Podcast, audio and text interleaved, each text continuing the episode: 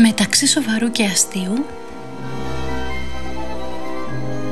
Έκτο επεισόδιο.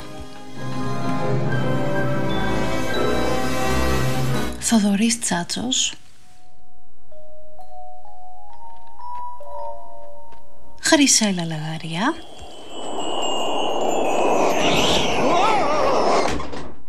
Και η Αργυρή Πανεζή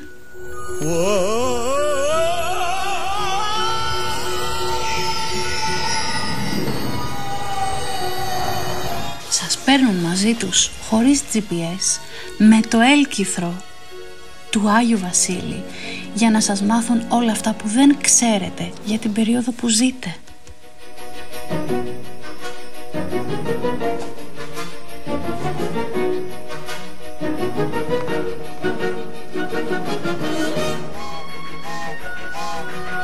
Το social distancing με τα μάτια μιας έμπειρης καλεσμένης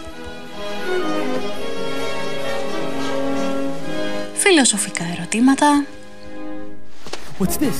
What's this? There's color everywhere. What's this? Η Φρίντα Κάλο What's this? I can't believe my eyes. I must be dreaming. Wake up, Jack. This isn't fair. What's this?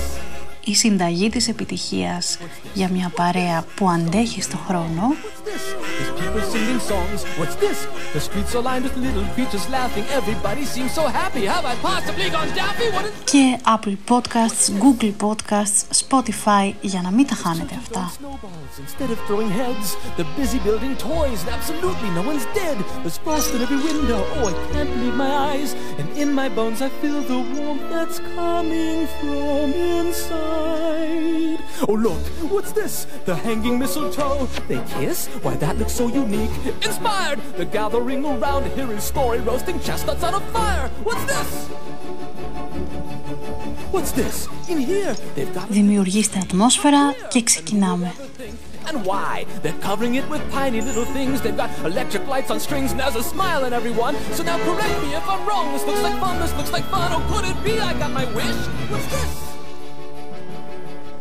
Oh my, what now? The children are asleep. But look, there's nothing underneath. No ghouls, no witches here to scream and scare them or ensnare them. Only little cozy things secure inside their dreamland.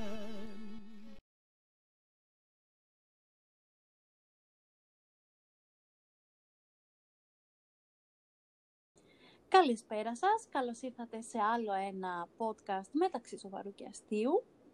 Καλησπέρα και από μένα. Σήμερα λέμε να ξεκινήσουμε από την περιγραφή του σκηνικού μας και αυτή ήταν η ιδέα της φίλης που φιλοξενούμε σήμερα. Σάββατο βράδυ, δεν έχει καμία σημασία, είμαστε στην καραντίνα, μπορεί να είναι Σάββατο βράδυ, μπορεί να είναι και Παρασκευή, μια χαρά. Και είμαστε, αμ, είναι κοντά στις 11 το βράδυ. Είμαστε δύο σπίτια από την Ελλάδα και ένα άλλο σπίτι χιλιάδες μίλια μακριά στην Αμερική.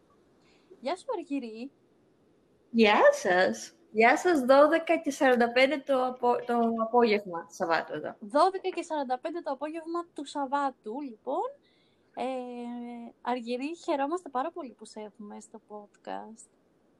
Και εγώ, πάρα πολύ. Είμαι ο πρώτος φαν. Η αλήθεια είναι αυτό, το, το, το καταθέτουμε κι εμείς. Θοδωρή, θα, θα πεις γιατί θα μιλήσουμε σήμερα. Καταρχάς να πούμε για την Αργυρή, δηλαδή να αφήσουμε να πει λίγα λόγια για εκείνη η ίδια βασικά, άλλο να πούμε ότι εγώ, εμείς γνωριζόμαστε από το 2004, όταν περάσαμε και οι δύο στη νομική, από το πρώτο έτος της σχολής, και με την ε, Χρυσέλα γνωριστήκανε το 2017. Ε, θες να πεις Αργυρή για σένα λίγα πράγματα; Στο, στο κοινό που Ναι. μας παρακολουθεί με αγωνία. Το κοινό νομίζω έχει καταλάβει το 2004 άλλαξε η ζωή μου. Έχει ε, στα, σταθμός η, η μέρα που γνωριστήκαμε με τον Ντέο. Ε, μ, Πώς τα έπεσε όλα. γνωριστήκατε; Ε, ε, κατ' εμέ σε, ένα, σε μια καφετέρια. Κατά Θοδωρή σε ένα πάρτι δικό του. Δεν είμαι σίγουρη ποιο από τα δύο είναι, είναι πρώτο. Για- Ήταν, Για- ήταν και τα δύο την ίδια μέρα. Όχι. ε. Πέρα- Σε παλμία, σκέψου τώρα, δεύτερο, έτο- ε, πρώτο έτος νομικής, που βγαίνανε 10 ή 20 άτομα μαζί. Αυτό. Νομίζω ότι η πρώτη φορά πρέπει να ήταν σε, σε αυτή την καφετέρια που είναι ακριβώς απέναντι στη Σόλωνος, απέναντι την νομική. Το περιβόητο παλμιέ στον πάνω όροφο; Ναι. Ρωτήσατε. Δεν θα σου πω τώρα ποιος σε ποιο όροφο είμαστε, δεν το θυμάμαι. Αλλά ναι, στο περιβόητο παλμιέ. Αυτή, αυτή είναι η δική μου ε, θεωρία. Ε, σίγουρα γνωριστήκαμε ειλικρινά στο, στο δικό του το πάρτι, στο οποίο με κάλεσε άλλη κοινή μας φίλη και ο Θοδωρής. Και ναι, από τότε η φιλία η κρατάει πολύ δυνατά. Ναι, η, Και τώρα για τη Χρυσέλα δεν μπορώ να πω πολλά, εντάξει, είναι και μπροστά. η φιλία κρατάει πάρα πολύ δυνατά και μ, έχει περάσει από διάφορα χιλιομετρικά επίπεδα, γιατί ε, με το που τελειώσαμε λοιπόν τη σχολή η Αργυρή έφυγε για σπουδές στην Αμερική, παρέμεινε στη- στο εξωτερικό μεταξύ Βρυξελών, Ιταλίας, ε, ξανά Αμερικής και τα λοιπά. Και το θέμα που είπαμε για πρώτη φορά, γιατί θα κάνουμε και άλλο podcast μαζί, ε, το, τώρα επειδή είναι της μόδας το... Της μόδας, αναγκαστήκαμε δηλαδή και είναι της μόδας, το να μιλάμε μέσω ίντερνετ, μέσω τεχνολογικών εφαρμογών, λόγω του social distancing, ας πούμε, είπαμε να δούμε πώς ήταν για έναν άνθρωπο που το έκανε αυτό πάρα πολλά χρόνια πριν γίνει τώρα αναγκαστικό. Ναι, η φιλία μου με τον Θοδωρή είναι socially distanced από το 2008. Ε, με διακοπή το 2000, α, μ, μάλλον 9 που ήρθε στις Βεξέλλες και τα είπαμε εκεί από κοντά. Με διακοπή κάθε καλοκαίρι ε, στην Ελλάδα που ερχόμουν εγώ και διακοπή επίσης. Πότε άλλο το είχαμε, ήμασταν... Και τώρα ε, ήρθα το ε, 16. Το 16. Μάλλον. μη- Το 16, ναι, έτσι. Σο- ε, ε, κα- κα- κανένα social distancing εκεί. Ρισκάραμε όλα για όλα. Ε, εγώ για την ε, Αργυρή πρώτα άκουσα για το φαινόμενο Αργυρή που ήταν ε, ε, μακριά και θα ερχόταν και μετά, μετά συναντηθήκαμε. Ήταν ε, καρμικό νομίζω. Και από εκεί και πέρα ακολουθήσαμε και εμείς αναγκαστικά τη ροή του αναγκαστικού social distancing με πολύ ωραία επεισοδιακά α, πράγματα όταν καταφέρνουμε να βρεθούμε στην Αθήνα, στην Ελλάδα, γενικά σε αυτή τη χώρα, όπου και αν είμαστε, γιατί πολλές φορές δεν είμαστε εκεί που θα έπρεπε να είμαστε, αλλά αυτό είναι και το ωραίο, ότι είμαστε αλλού. Και να πούμε επίσης ότι και το θέμα του podcast προέρχεται από το πώς σκέφτηκες εσύ να, να συνεχίσει η επικοινωνία όλων μας. Ναι. Ε, εμείς λοιπόν ήμασταν μια παρέα ανθρώπων που περάσαμε ε, το, το, το πρώτο lockdown, το, η πρώτη φορά που η Αργυρή έφυγε με μένα πια παρούσα ήταν το 2018. Σωστά. Σωστά.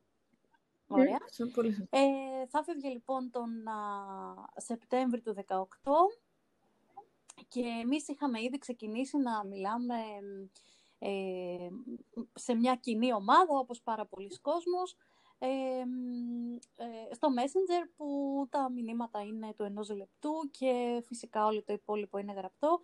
Όμως, εφόσον έφυγε πια, ε, ανακαλύψαμε ότι χρειαζόμαστε πιο extended version ε, επικοινωνίας και έτσι λόγω και της ε, εμπειρίας που είχα με άλλα πράγματα και άλλες χρήσεις ε, αλλάξαμε εφαρμογή, πήγαμε σε, σε άλλη πλατφόρμα που μπορούσαμε να μιλάμε πολύ παραπάνω ώρα.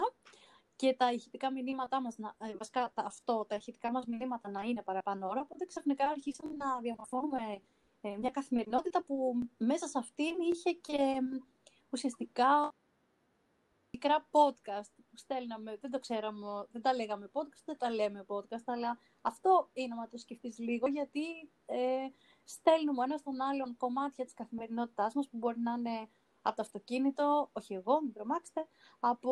αλλά εγώ μπορεί να είμαι στα μέσα. Εγώ το μάθημα. Ε, από τη βόλτα, από το τρέξιμο, από τη θάλασσα, από, το, από την κίνηση στους δρόμους. Ε, παίρνουμε...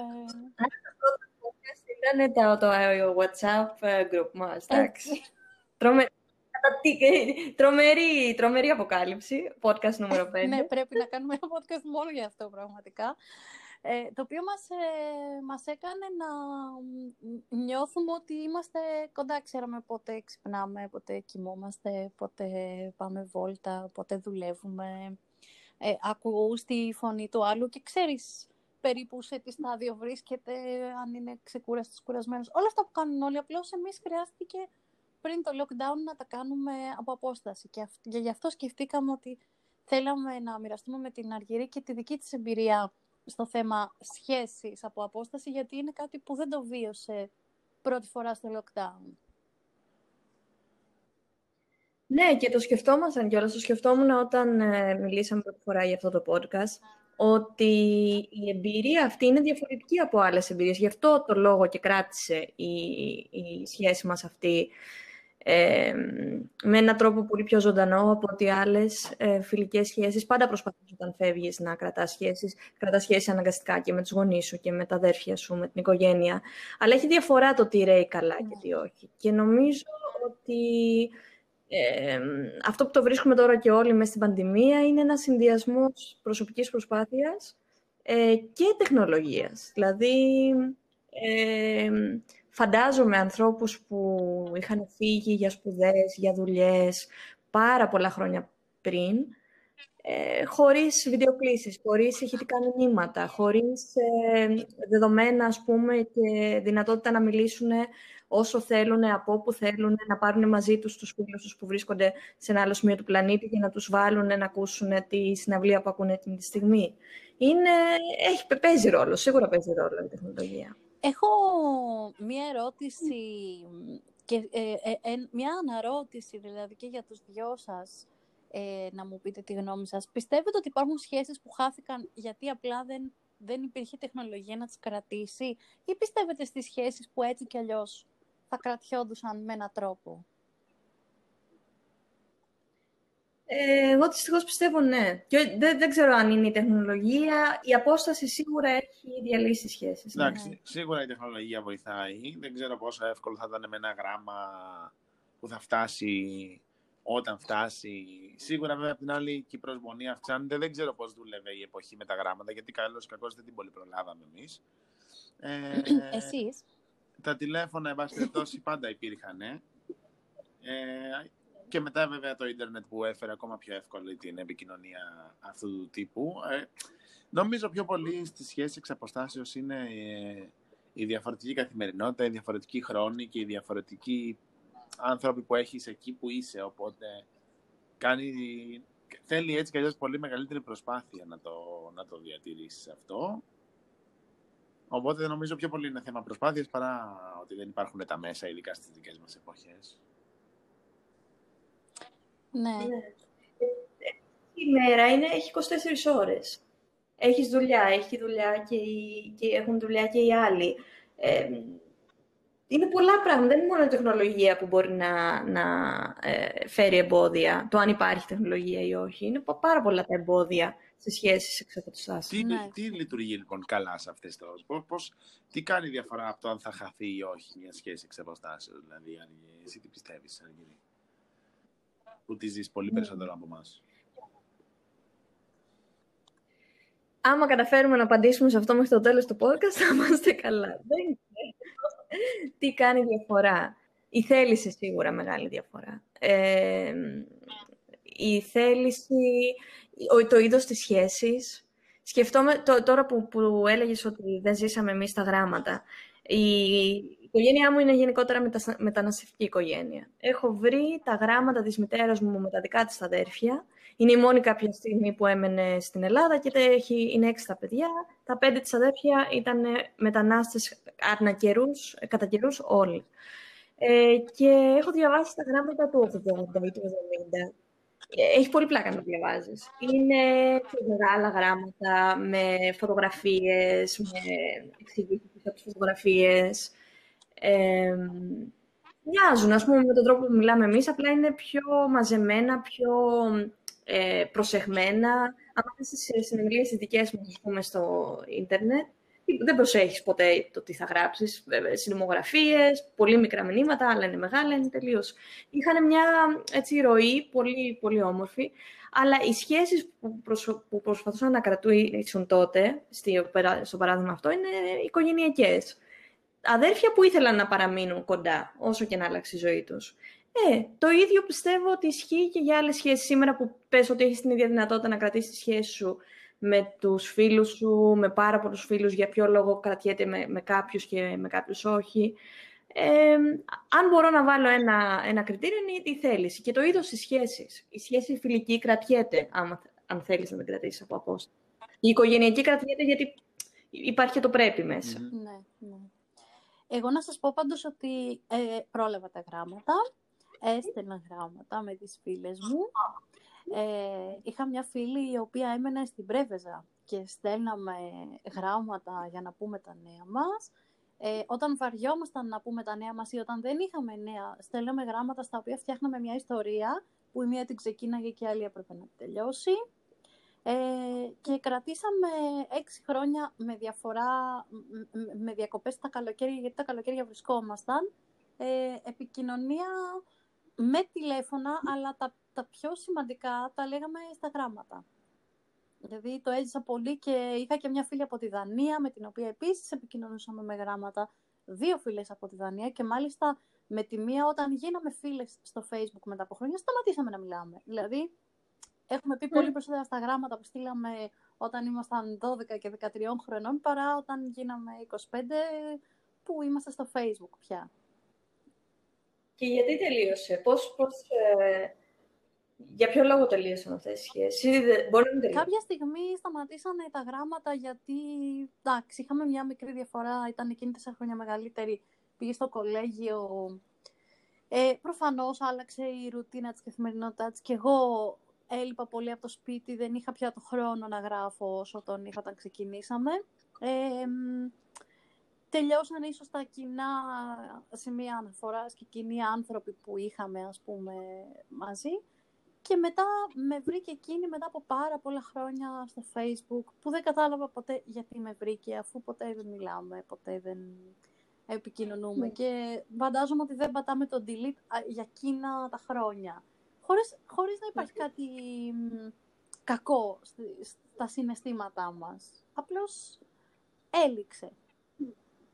Ε, ναι, Εσύ ναι. μας έλεγες πριν ναι. ότι εντάξει, εγώ το έκανα και από χρόνια πριν φύγω εγώ ίδια στο εξωτερικό αυτό, γιατί και η αδερφή μου έφυγε, οπότε είχαμε πάλι ε, από ανάγκη την ε, τεχνολογία να βοηθάει στην ε, επικοινωνία.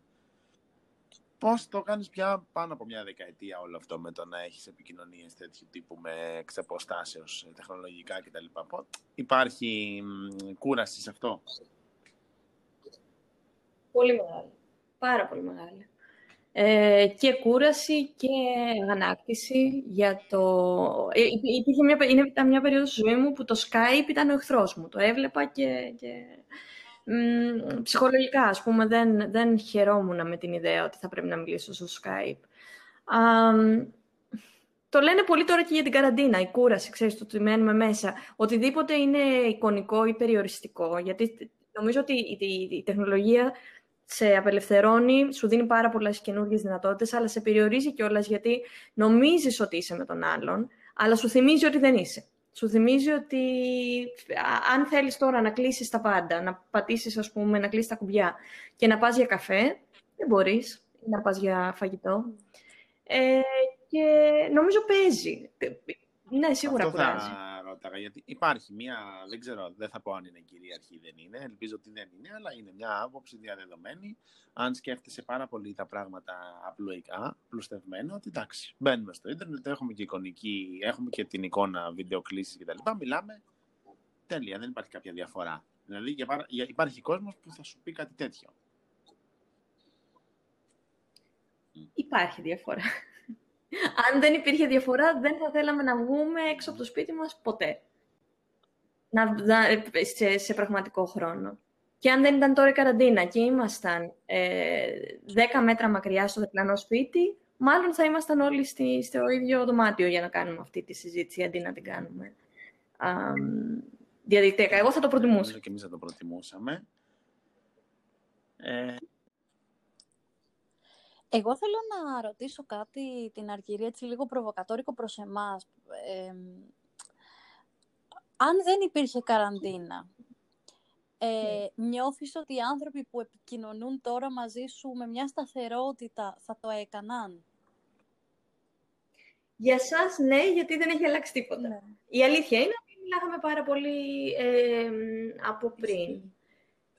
Και αυτό έχει να κάνει με, τη, με την ε, συχνότητα. Α, αυτό που θέλω να, να, να πω είναι ότι ξεκινήσαμε να μιλάμε από τότε που έφυγα το 18 για την Αμερική πάλι, ενώ είχαμε περάσει γύρω στους 4 ή 5 μήνες μαζί στην Αθήνα και μάλιστα 4 ή 5 μήνες που βλεπόμασταν σχεδόν κάθε μέρα. Ναι, Επομένως, υπήρχε μία βάση. Με το Θοδωρή είχαμε μία βάση φιλίας πάρα πολλά Ναι. χρόνια, αλλά να εξηγήσει το, το πώς ξεκίνησε αυτή, αυτή η φιλία μεταξύ μας που γνωριζόμαστε για λιγότερο ναι, χρόνο. ναι. πριν. Η, η αλήθεια είναι, και αυτό ήθελα και πριν να το πω και μετά φύγαμε αλλού και το ξέχασα, ότι ίσως πρέπει να έχεις φτιάξει κάποιο είδους βάση για να μπορείς να το κάνεις αυτό. Δηλαδή πρέπει να έχεις πάνω σε κάτι να πατήσεις, σε κοινές εικόνες, σε κοινά βιώματα, σε κοινά αστεία, ναι, σε κοινές Αλλιώς, αναμνήσεις. ε, σίγουρα, τα αλλιώς κάτι. χτίζεται μια σχέση που είναι από την αρχή εξ αποστάσεως και δεν ξέρω α, κατά πόσο τελικά χτίζεται πραγματικά κάτι τέτοιο και πόσο διατηρήσιμο είναι. Δεν ξέρω αν έχεις και τέτοια εμπειρία, να το κάνεις δηλαδή εξ, εξ αρχής εξ αποστάσεως. Και δεύτερον, αλλιώς συνεχίζεται όταν υπάρχει έτσι και αλλιώς μια βάση βιωματική από τα χρόνια, είτε επειδή είσαι οικογένεια όπως είπες, είτε επειδή είσαι στενός φίλος που ήσουν στην ίδια πο- πε- περίοδο, περιοχή για πάρα πολύ καιρό κτλ. Δεν νομίζω ότι ξεκινάει εύκολα μια σχέση μόνο από απόσταση ε, να χτιστεί. Ίσως, αλλά εμένα δεν μου έχει τύχει κάτι τέτοιο. Το, αυτό που θέλω να πω είναι ότι η, η περίπτωση η δική μας ήταν και περίπτωση που- ανθρώπων που ταιριάζαν. Δηλαδή, εγώ με τη Χρυσέλα θα γινόμασταν κολλητές στην Αθήνα αν είχαμε, αν είχαμε μείνει. Βέβαια. Δεν νομίζω ότι θα μπορούσε αυτό το πράγμα να έχει γίνει αν δεν ταιριάζαμε. γίνει. Εγώ θέλω να ευχαριστήσω και τις δύο που δεν έχετε μέχρι στιγμής, αν και την έχετε αναφέρει την ομάδα του WhatsApp, δεν έχετε αναφέρει ότι εγώ παρόλο που είμαι σε αυτή την ομάδα δεν τη βλέπω ποτέ. Θα το αναφέρω εγώ. Και, Δεν έχουμε αναφέρει ότι ναι, υπάρχει ναι, κι ναι, άλλος θα ένας το στην αναφέρω ομάδα. εγώ και θα το πω και για οποιονδήποτε άλλον ακούει και τυχόν είναι σε αντίστοιχες ομάδες με τις οποίες είμαι και μου έχει παράπονο, ότι λέ- να ζητάω συγγνώμη, αλλά δεν τα βλέπω. Και επίσης λέω- ζητάω συγγνώμη χωρίς να προ, προτίθεμαι να, να αλλάξω τίποτα. κάτι. γι' αυτό. Δεν, θα συνεχίσω να μην τα βλέπω. Νιώθεις, Θοδωρή, μπορεί να μου πεις όχι, νιώθεις ότι τώρα, ότι εδώ είναι ένα πλαίσιο ασφαλές να, να εξηγήσεις εσύ γιατί πιστεύεις ότι δεν το κάνεις; Γιατί δεν τα, βλέ... Έχεις βρει, ρε παιδί μου, κάποιο είδους απάντηση, εσύ για σένα σε αυτό; Γιατί δεν τα βλέπω. Ναι. Ε, νομίζω, υπάρχουν, Δηλαδή, ε, νομίζω ότι υπάρχουν δύο, δύο πράγματα που θα πω. Το ένα είναι ότι επειδή προσπαθώ και μιλάω με τον καθέναν ξεχωριστά, νομίζω μου αρέσει λίγο περισσότερο αυτό, το να μιλάω face to face, τέτα τέτα με τον καθένα, παρά σε μια ομάδα. Και το δεύτερο είναι, που είναι γελίο, αλλά είναι πραγματικό, ότι επειδή εγώ είμαι ψυχαναγκαστικός με τα μηνύματα και όταν χτυπάνε συνέχεια με ενοχλούν γιατί θέλω να τα βλέπω εκείνη την ώρα και δεν μπορώ να τα βλέπω όλα αυτά εκείνη την ώρα επειδή στέλνουν πολλά μηνύματα στις ομάδες μαζί, ε, με ενοχλεί πάρα πολύ και έτσι για, για να μην έχω αυτό τον ψυχαναγκασμό τα βάζω σε σίγαση. Η αλήθεια είναι ότι εμείς στη δική μας τουλάχιστον την ομάδα και φαντάζομαι και σε πολλές άλλες και με την τρίτη φίλη της ομάδας είναι κάποια βράδια ή κάποιες φορές που στέλνουμε πολλά μηνύματα γιατί ακούμε, ακολουθούμε και το μοντέλο ότι ένας αφήνει ένα μήνυμα 9 λεπτά και εμείς πάμε από κάτω και γράφουμε αλήθεια, ναι για πες, πω, πω πολύ ωραίο αυτό που πες τώρα. Όχι, αλήθεια είμαι. Δεν είναι πολύ γελίο αυτό που λέω, αλλά πραγματικά δεν μπορώ να αφήνω να πάνε τα μηνύματα και να χτυπάνε και να μην τα βλέπω. Και επειδή με, με, με, με, με δαιμονίζει αυτό το πράγμα, προτιμώ να τα βάζω σίγαση και να μην, ε, να μην χτυπάνε. Τραγικός, τραγικός. Γι' αυτό είδες που λέω θέλει θέληση. Γι' αυτό σε κάνουμε ακόμα παρέα, γιατί δεν μας γιατί νοιάζει είμαστε αυτό; καλοί άνθρωποι που θέλεις. Έτσι. Αλλά εντάξει, να πούμε ότι επιδιώκεις τις προσωπικές επικοινωνίες να τουλάχιστον να αντισταθμίζεις με αυτές. Ναι, αλήθεια. Στους ανθρώπους που είχα πολύ σοβαρή επικοινωνία πάντα, ε, δεν έχει αλλάξει τίποτα.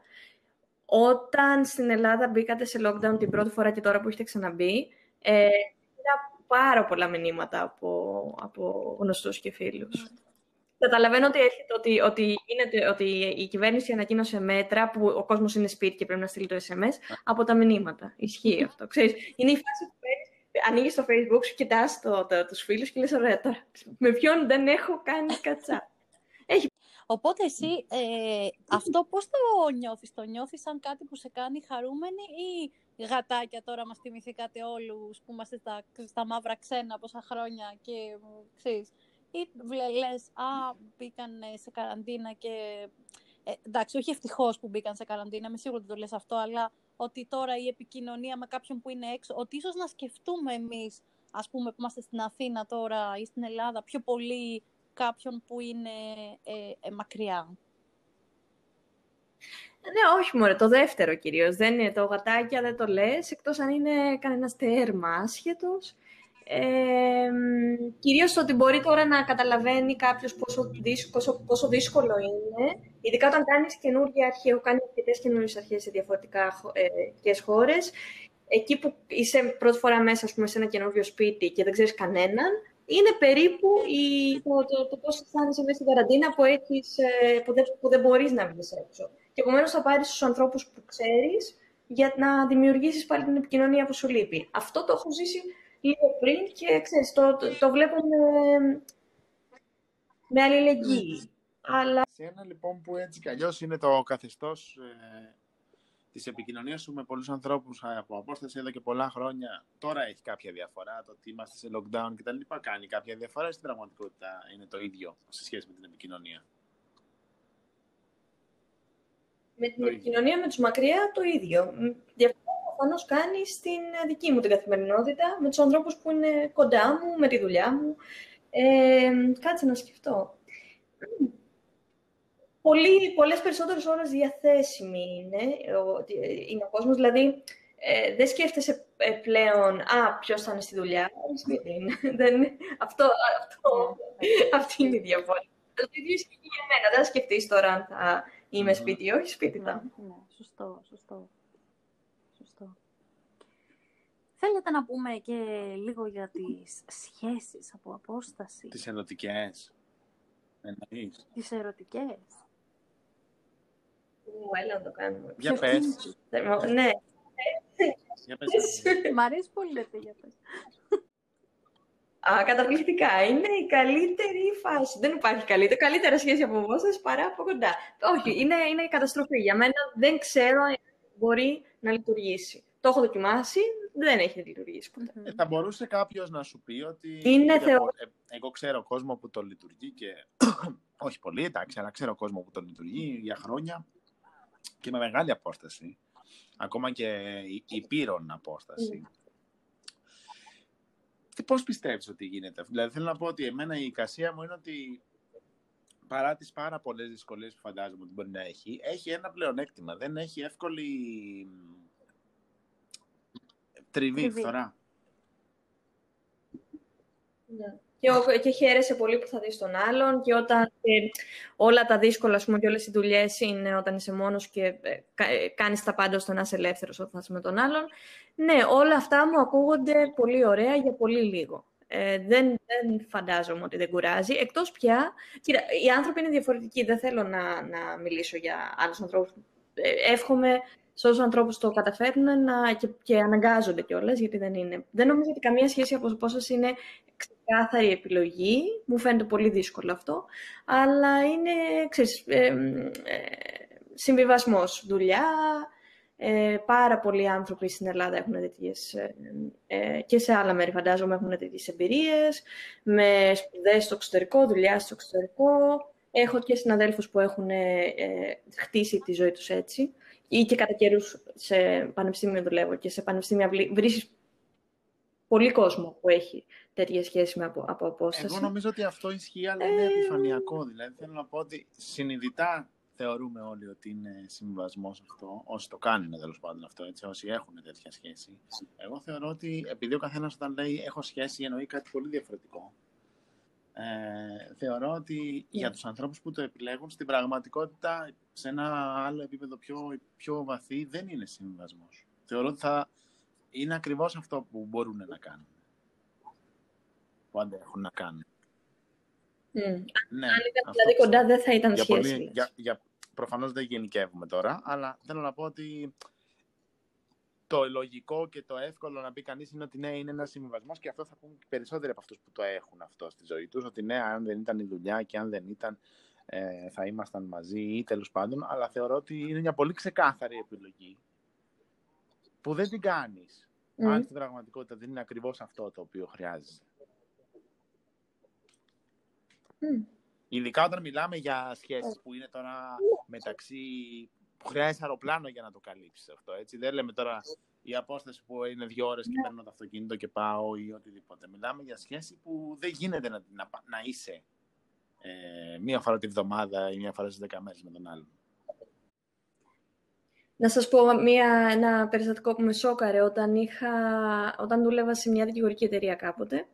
Ένας ε, από τους ε, μεγάλους δικηγόρους εκεί, η, α, λοιπόν, αυτός ήταν Δανός, η εταιρεία ήταν στη Βρυ- στις Βρυξέλλες, ο άνθρωπος αυτός ήταν παντρεμένος με τη γυναίκα του στην Ισπανία, στη Μαδρίτη, και πήγαινε, ήταν στο γραφείο κάθε Δευτέρα μεσημέρι, με το πρωινό έφτανε, Τρίτη, Τετάρτη, Πέμπτη και Παρασκευή έπαιρνε το αεροπλάνο και ξέραμε ότι Παρασκευή, Σαββατοκυριακή είναι πάντα στην Ισπανία. Τότε που ήμουν εγώ σε αυτή την εταιρεία, πριν από πάρα πολλά χρόνια, θυμάμαι ότι έγινε μπαμπάς. Η γυναίκα του γέννησε το πρώτο του παιδί τότε.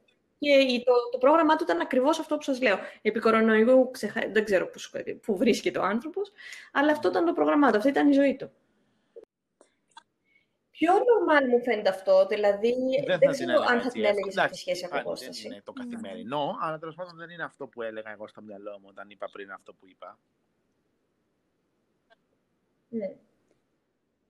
Και εγώ θα τις βάλω τις σχέσεις σε δύο κατηγορίες. Άνθρωποι που, είναι, που έχουν αντικειμενικά απόσταση, αλλά κάνουν τα πάντα να βρίσκονται, ας πούμε, δύο ή τρεις φορές τη βδομάδα. Και πάλι μιλάμε για σχέσεις, και στην ας Αθήνα, πούμε, ας πούμε, αν είσαι ερωτικές, στην ίδια- έτσι. σε μια μεγάλη πόλη, ας πούμε Αθήνα, σε μια μεγάλη πόλη, αν δουλεύεις Ναι. πάρα πολλές ώρες ο καθένας και δεν συγκατοικείς, πάλι τελικά πιθανόν Ναι. να βλέπεσαι δύο, τρεις, τέσσερις φορές τη βδομάδα και όχι κάθε μέρα. Ναι. Καλά, αυτό μπορεί να το κάνεις και από επιλογή για κάποιο καιρό. Επίσης παίζουν ρόλο και κοινωνικο-οικονομικοί παράγοντες. Δηλαδή, αν μένεις ο ένας στη Βούλα και Μπράβο. ο άλλος στο Μαρούσι Οπότε, και δουλεύετε 12 ώρες οπότε τη δεν είναι μέρα, απαραίτητα. Δεν θα το βάζω την ίδια, στην ίδια κατηγορία με κάποιον που μένει εδώ και άλλος μένει στην ε, Αμερική. Αλλά έχουμε σχέση και το κρατάμε χρόνια και τα λοιπά. Δεν είναι ακριβώς το ίδιο πράγμα το ένα με το άλλο.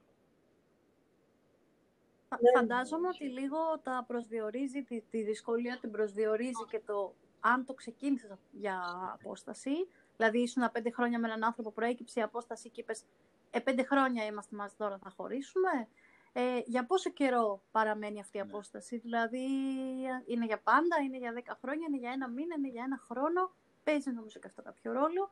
Ε, και μ, τελικά παίζει ρόλο ποιος θα κάνει την κίνηση να, να μεταφερθεί πιο κοντά, αν θα γίνει τέτοια κίνηση.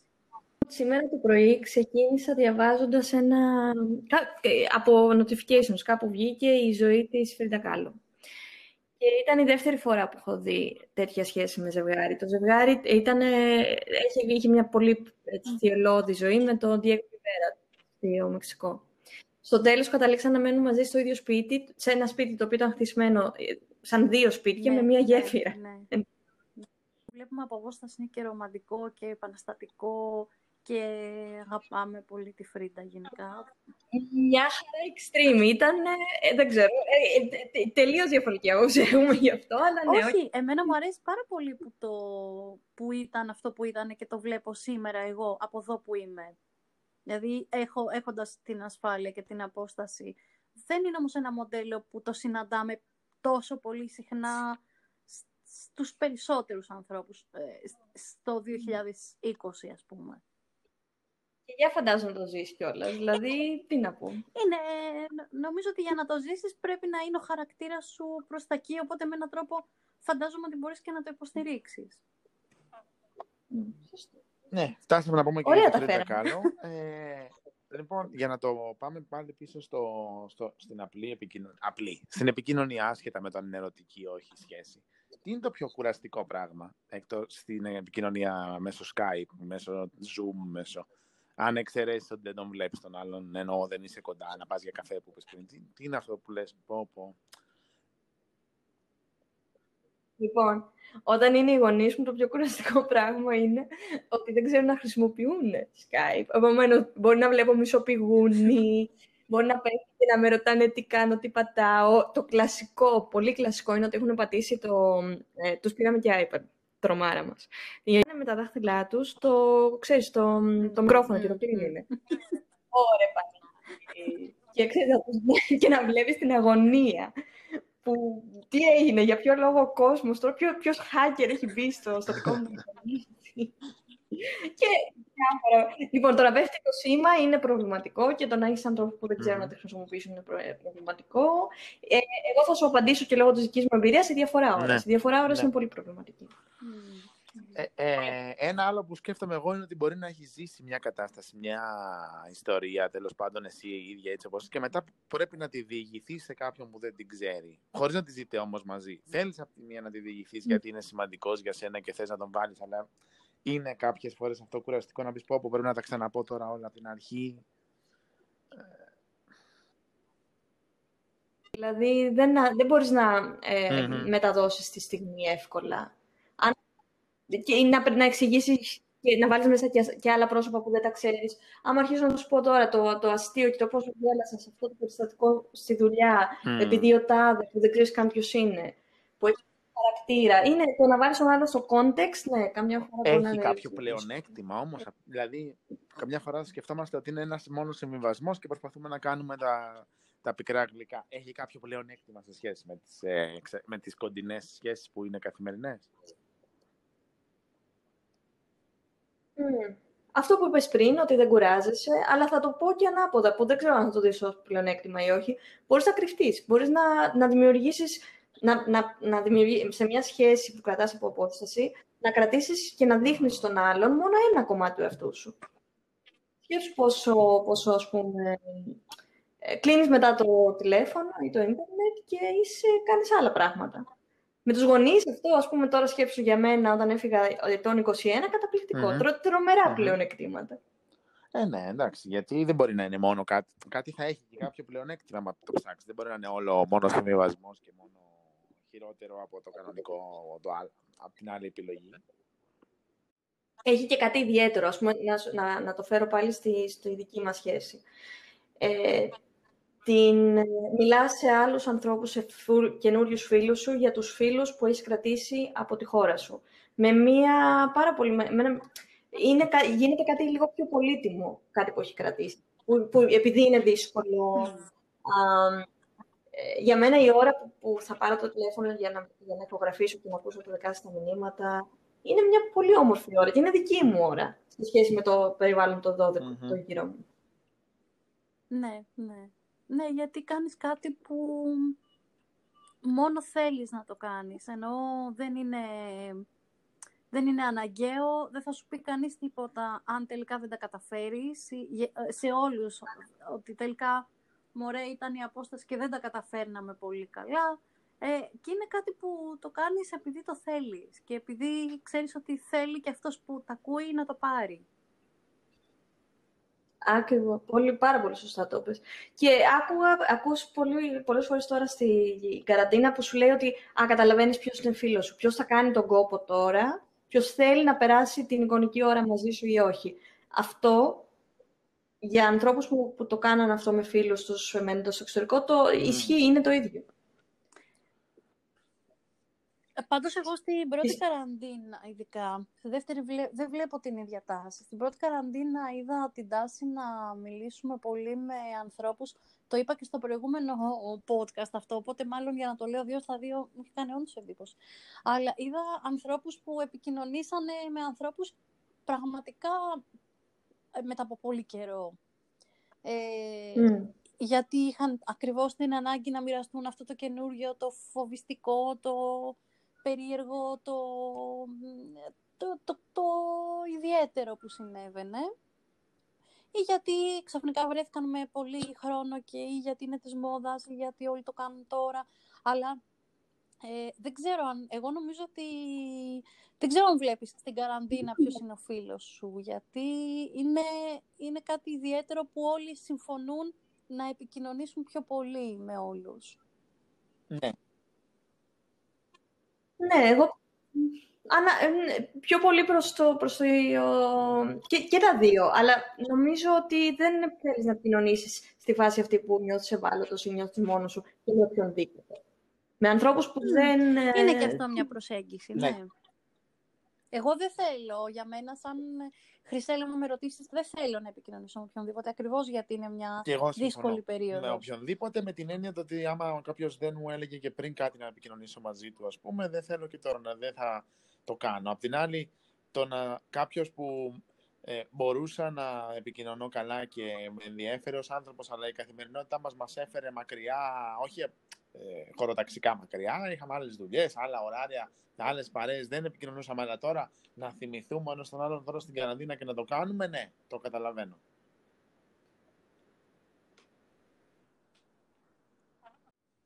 Ναι.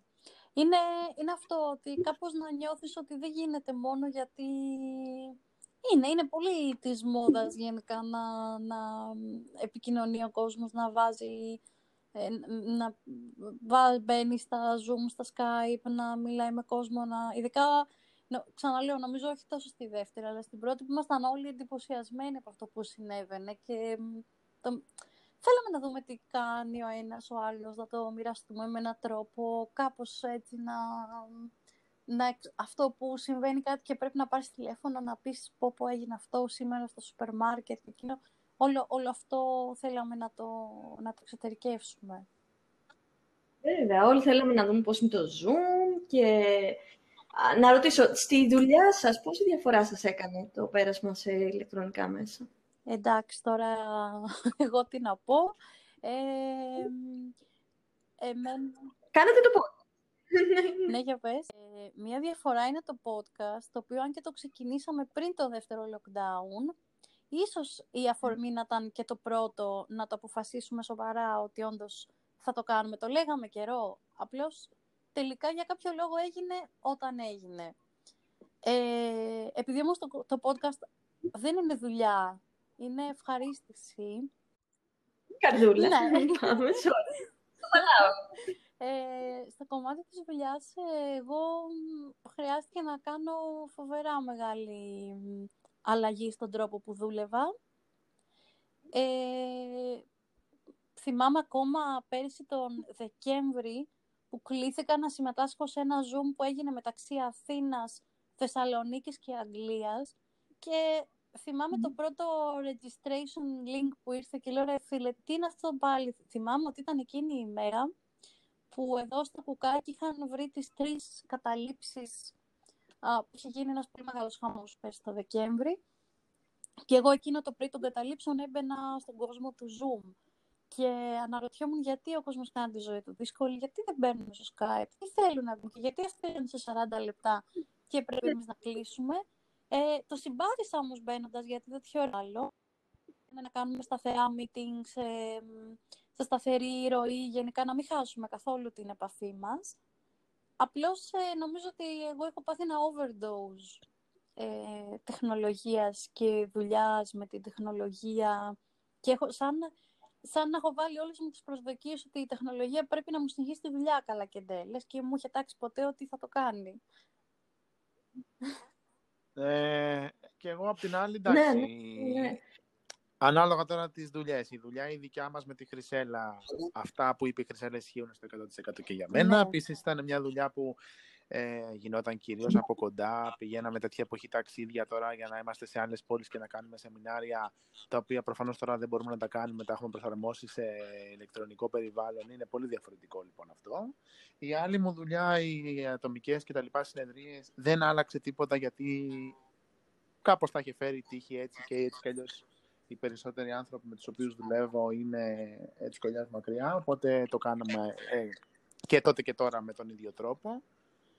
Ε, και σεμινάριο που έλεγα να κάνω από κοντά με, ως, ε, στο ψυχολόγος, τέλος πάντων, τελικά καταλήξαμε και το κάναμε με την, ε, με την ε, Ελίνα που συνεργαζόμαστε ε, πάλι μέσω Zoom και τα λοιπά. Οπότε και αυτό ήταν διαφορετικό. Είχε πλεονεκτήματα, είχε και μειονεκτήματα, αλλά σε γενικές γραμμές νομίζω ήταν ωραία εμπειρία. Τα live που κάνουμε δεν τα κάνουμε. Μου λείπουν εμένα πάρα πολύ αυτά. Ελπίζουμε ότι θα εξομαλυνθεί κάπως σύντομα σχετικά η κατάσταση. Γενικά υπάρχουν αλλαγές πολλές, μωρέ. Υπάρχουν αλλαγές πολλές.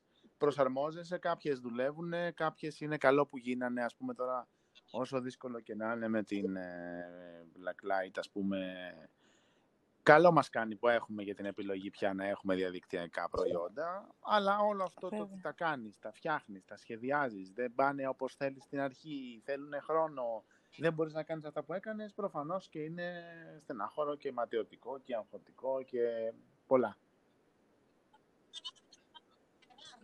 Ναι, και είναι και δηλαδή αλλάζει, αλλάζει ο τρόπος που δουλεύουμε έτσι κι αλλιώς. Αυτό ακούς γενικά, ότι δεν θα είναι μόνο τώρα στην καραντίνα, μαθαίνουμε να δουλεύουμε περισσότερο από απόσταση και θα, θα θέλει χρόνο για να το ναι. μάθουμε, να μάθουμε τι δουλεύει καλά, τι δεν δουλεύει. Να σας πω από, από την πλευρά της διδασκαλίας, είναι, έχει αλλάξει η φύση του επαγγέλματος από, από διδασκαλία γίνεται ας πούμε performance. Πρέπει να κρατάς για σε, να, να, πώς θα κρατήσεις την προσοχή ε, φοιτητών που είναι 18 χρονών, στη δική μου περίπτωση 19, ε, σε μια πλατφόρμα που μπορούν ανα πάσα στιγμή στο δευτερόλεπτο και χωρίς καμία κύρωση απλά να κλείσουν και να, ή να, ε, κάνουν, να κλείσουν την κάμερά τους και να ξεκινήσουν να κάνουν ό,τι θέλουν μέσα στο σπίτι, από γυμναστική μέχρι α, να μαγειρεύουν. Που γίνεται. το, το ξέρεις ότι μιλάς και μιλάς. Αν μαγειρεύουν κάτι ωραίο δεν πειράζει. Ναι. Και εσύ πώς, το, πώς προσπαθείς να το αντιμετωπίσεις αυτό; λοιπόν, ε, συμβουλή νούμερο ένα. Κάνεις τον κλόουν. Ε, βιντεάκια, πραγματικά γίνεται performance. Νομίζω ναι, ότι, ναι, ναι, δεν ξέρω αν το βλέπετε κι εσείς σε προϊόντα ναι, ναι. Πρέπει να κάνεις show. και δεν διδάσκω κάτι που είναι show, δηλαδή είναι Άντε, μίλα τώρα για το τι είναι συμβόλαιο και κάντε ενδιαφέρον στο διαδίκτυο. Ναι, θα έχει πολύ ενδιαφέρον. Ίσως ο τρόπος του τι είναι συμβόλαιο και το πώς θα το κάνω ενδιαφέρον στο διαδίκτυο είναι συμβόλαιο ότι αφού συμφωνήσαμε ότι δεν θα μαγειρεύουμε σήμερα στο μάθημα, δεν θα μαγειρεύουμε σήμερα στο μάθημα. Έτσι, είναι η συμφωνία, είμαστε ενήλικες, έχουμε αυτό, τη, αυτό, αυτό. και πρακτική ικανότητα για πάμε. Δεν διαφέρει πολύ από τα WebEx που κάνουν εδώ στην Ελλάδα τα παιδιά που είναι μικρότερα και ανήλικα. Δεν βλέπω μεγάλη διαφορά. Όχι. Δεν σας φέρνει αυτό καθόλου με έναν τρόπο και πιο κοντά, πιστεύεις; Με έναν τρόπο, δηλαδή. Ε, τώρα έχεις αυτό το, το, το performing act, ας πούμε, να πρέπει να κάνεις ε, δεν μπορεί να φέρει κάποια αστεία που μια πιο ε, κλασική μέθοδος δεν θα τα έφερνε ή κάτι. Βέβαια, βέβαια. Και είναι, να σας πω τώρα την εμπειρία της πρώτης καραντίνας, που όλος ο κόσμος περίπου την έζησε Μάρτι-Απρίλη του 20 για μένα ήταν ε, η ώρα που θα δίδασκα, που θα έμπαινα στο Zoom για να κάνω μάθημα με τα παιδιά, ήταν η ώρα που νιώ, ένιωθα ότι ο κόσμος δεν έχει διαλυθεί, μας, κάνουμε ακόμα, είμαστε ακόμα οι ίδιοι άνθρωποι. Ε, έγινε το μάθημα προς το τέλος έτσι λίγο ε, συγκέντρωση και ανταλλαγή απόψεων και ανταλλαγή εμπειριών για το τι μας συμβαίνει ε, λίγο ώρα ψυχολογίας, ε, να λέμε, βγάζαμε ο ένας με τα παιδιά, ναι, έρχεσαι και πάρα πολύ πιο κοντά. Που, ότι είμαστε ακόμα εδώ όλοι μαζί, μαζί το ζούμε, κάποιοι να βιώνουν πολύ μεγαλύτερα προβλήματα από άλλους. Θυμάμαι τη φοιτήτριά μου που αρρώστησε η μαμά της. Που την είχα, ας πούμε, και το... το mm-hmm. Ένιωθα mm-hmm. υπεύθυνη. Είχες νομίζω και ένα παιδί με COVID. Ναι, πολλά παιδιά με COVID. Και ένα που σε, σε, κατά τη διάρκεια ε, εξέτασης που είχαν να, να γράψουν ε, ε, το, το, σε exam, ε, μπήκανε μέσα στην αιστεία του για να το κάνουν τεστ. Και μου βγάζε φωτογραφίες πάνω θεμάτων. Έμαθες πώς γίνεται live. Δεν ξέρω τι σου τότε. Γιατί στην πρώτη καραντίνα αυτό. Ναι, πάντως, Ναι. ναι, ευτράπελα Έχει, και κοίτα, γενικά ευτράπελα. νομίζω ότι σίγουρα Ναι. όσοι δουλεύουμε μας κράτησε όρθιους όλο αυτό. Είτε δουλεύουμε, είτε φτιάχνουμε τις δουλειές μας και τις αναπροσαρμόζουμε. Τέλος πάντων, όλα αυτά τα πράγματα που πρέπει να κάνεις και έχεις κίνητρα να τα κάνεις, σε κρατάνε γιατί αλλιώς θα ήταν τα πράγματα πολύ πιο ε, βαριά. Ε, τι θα έλεγε, αν έδινε νιώθεις μια υπεθέληση, το έχουμε πει πολλές φορές, έτσι, για να το ε, κάνουμε και ένα συμπερασματικό. Τι θα έλεγες λοιπόν σε κάποιον που έχει είτε τώρα στην καραντίνα, είτε γενικά έχει ανάγκη να κρατήσει κάποιες σχέσεις εξ αποστάσεως, σαν μία, ξέρω εγώ, κάτι να κάνεις, κάτι να μην κάνεις; Do's and don'ts. Do's and don'ts. Do's. Λοιπόν, ε, διάλεξε τη, την ε, ωραία σου εφαρμογή, κατά βάση WhatsApp, έχει, αφήνει και όσο χρόνο θέλεις για τα ηχομηνύματα, τα ηχητικά και ξεκίνα ε, μικρές... ε, κα- δεν υπά- αν υπάρχει σχέση ε, υπαρκτή ήδη, Μμ. δεν χρειάζεται να δώσω εγώ καμία Μμ. σχέση αυτή για τους ανθρώπους που θέλουν θα κρατηθεί. Δεν, ε, ε, ρεαλισμός, δεν μπορείς να αναπαράγεις αληθινή, ε, αληθινές σχέσεις, αλλά και επίσης και ένα, Δέσμευσης. ε, μια αίσθηση commitment, δηλαδή ε, ναι, ναι, δέσμευσης. Να μην ε, ακυρώνεις συνέχεια, να δ- δώσεις το χρόνο στο να απαντήσεις στον άλλον, ο οποίος ε, μπορεί να βρίσκεται, σε, να μπορεί να βαριέται. Δεν βαριούνται οι άνθρωποι την ίδια στιγμή.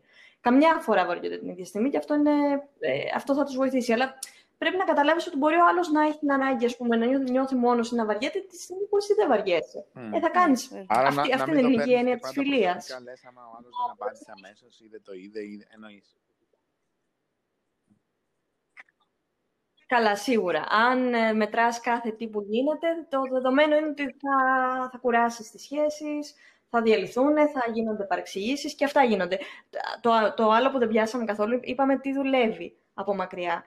Μμ. Πράγματα που δεν δουλεύουν καθόλου από μακριά είναι παρεξηγήσεις. Άμα Α, παρεξηγήσεις αυτό είναι τη μακριά, πράγμα καλή τύχη να τρομερό. τα φτιάξεις Είναι, πάλι. είναι, πράγματα. είναι δράμα. Είναι, είναι πώς, γιατί μ, οι παρεξηγήσεις από μακριά συμπεριλαμβάνουν μηνύματα, γραπτά μηνύματα Και που ναι, δεν το γραφτό που καταλαβαίνεις θα, το θα το ύφος. γράψω εγώ έτσι και θα του πω τώρα, θα δεις τι θα του πω και τα λοιπά. Ξέρεις αυτό.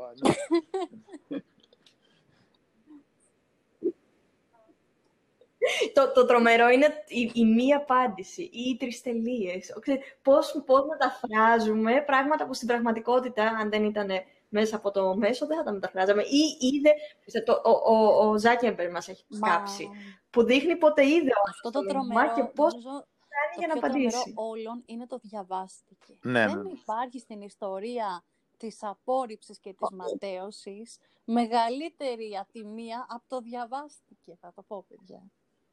Τι εννοείς διαβάστηκες; Τι εννοείς και γιατί δεν απάντησε; Πρέπει να απαντήσει. Και μετά το πολύ, που έχει πολύ πλάκα είναι που βλέπεις τον άλλο να γράφει και αρχίζει. τουκ, τουκ, τουκ, τουκ, τουκ, τουκ. Και γράφει ένα οκ. Α, μπράβο. Οκ, βρε. Λοιπόν, οπότε να σας, ε, όσοι έχετε, Να δια- μας- να όσοι έχετε δι- ε, μηνύματα που τα έχετε διαβάσει και δεν απαντήσετε, να απαντήσετε. Ε, και θα σας αφήσουμε με αυτή τη, τη, τη συμβουλή, να απαντήσετε στα, διάβαστα, στα μηνύματα που έχετε διαβάσει και δεν απαντάτε. Αυτή είναι η συμβουλή με την οποία θα σας αφήσουμε και να, σ- Ωραία. να, να κάνουμε μια, έτσι, να κάνουμε ένα forward ε, 15-20 μέρες μετά, γιατί εμείς είμαστε και παιδιά των Χριστουγέννων εδώ, η μισή ομάδα. Πώς, ε, πώς θα είναι αυτά τα Χριστούγεννα, τι θα κάνουμε τα Χριστούγεννα για να μειώσουμε την απόσταση; Ω, να μας πείτε στο επόμενο Εγώ νομίζω ότι podcast. πρέπει να βρούμε κάτι, κάτι τρελό, κάτι εντυπωσιακό. Επίσης με την ομάδα έχουμε δεσμευτεί ότι θα δούμε ταινία με τα κορίτσια της ομάδας. Α, ο μπράβο. Χρήστος πρώτη φορά τα Θα, ακούει. πρω, θα, πρω, θα έλεγα τη εξαιρέσια μου. Με τα κορίτσια λοιπόν της ομάδας έχουμε δεσμευτεί να δούμε ταινία χριστουγεννιάτικη με μ, ποτήρι κρασί, με κάτι τέλος πάντων να κάνουμε ατμόσφαιρα χριστουγεννιάτικη Και αυτό είναι δέσμευση και επίσης μια επόμενη δέσμευση είναι αυτά τα καταπληκτικά που θα πούμε και στο επόμενο podcast που θα είμαστε λίγο πιο σοβαροί όσο μπορούμε και γίνεται. Θα μας πει, θα μας πει. 19 Δεκεμβρίου είναι η ταινία, την κρατάμε. Να πω άλλη, μία ακόμα δέσμευση έχω με το αγόρι της παρέας για να δούμε Breaking Bad μαζί. Θα προσπαθήσουμε για πρώτη φορά στα χρονικά, πιστεύω, Ε, εσύ να τώρα δούμε θα την μία ξεκινήσεις, σειρά γιατί μαζί. αυτός την τελείωσε. Για να Εγώ θα την ξαναδώ δεύτερη φορά.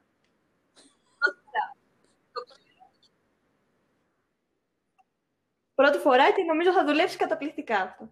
Καλύτερα, γιατί εγώ αν, αν ήμασταν και δύο πρώτη φορά δεν ξέρω πόσο εύκολο θα ήταν, Όχι, ειδικά το με μένα, γιατί πρόβλημά μιλάω μου πάρα είναι ότι πολύ άμα και είναι αυτό δεν πρώτη αρέσει φορά σε δεν θα ανθρώπους. δουλεύει, γιατί εγώ δεν Για μπορώ να πρώτη φορά. περιμένω. Αυτό είναι το μόνο πρόβλημα Μμμ. που θα Γι' είχα. αυτό και- Αυτό είναι, αυτό είναι Voilà. κυριολεκτικό πρόβλημα. Λοιπόν, Να με τις κλείσουμε, δεσμεύσεις ναι, και να, να κλείσουμε με τις και δεσμεύσεις με μεταξύ τη- μας. τη- την παρένεση να, να δεν, δεν ξέρω, έτσι να, να κρατάμε τις σχέσεις αυτές που, που κα- μας κάνουν να νιώθουμε ωραία και καλά και ασφάλεια. Να κρατάμε τις αφού σχέσεις είναι- που μας δίνουν κάτι και με όσους μπορούμε να είμαι- βρισκόμαστε από κοντά, ελπίζουμε ότι θα τελειώσει αυτό το πράγμα και θα βρισκόμαστε από κοντά σύντομα. Ναι, ναι. Ναι, και να δίνουμε και την ενέργειά μας που αξίζουν στις σχέσεις τις ανθρώπινες. Δίνουμε την ενέργειά μας παντού, στη δουλειά, σε τόσα χίλια δυο πρέπει, να δίνουμε τη- Πολύ την ωραία, ενέργειά πάρα μας στα πολύ. θέλω μας. Ευχαριστούμε πάρα πολύ, Αργύρη, για το πρώτο α, α, σε μία σειρά από podcast που νομίζω θα ακολουθήσουν. Ευχαριστούμε πολύ. Ευχαριστώ. Γεια σας.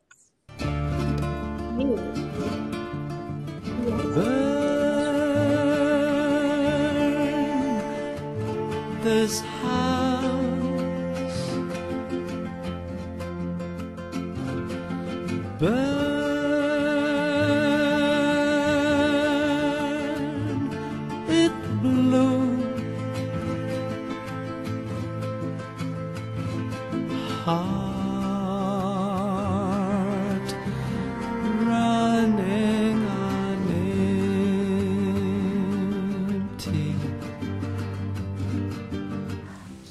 Ανοίγουμε τα φτερά μας ακόμα και διαδικτυακά και σας συνιστούμε να ακολουθήσετε τις καταπληκτικές και σοβαρές συμβουλές μας κατά γράμμα για να πάει καλά η χρονιά που έρχεται. and the burning bed floats higher, and she's free to fly. Woman so weary, spread your unbroken. Μεταξύ σοβαρού και αστείου στα Apple Podcasts, Google Podcasts, στο Spotify, μεταξύ σοβαρού και αστείου στο Facebook, Come to the fireworks, see the dark lady smile. She burns. τα λέμε στο επόμενο επεισόδιο. The night sky blooms with fire, and the burning bed floats higher, and she's free to fly.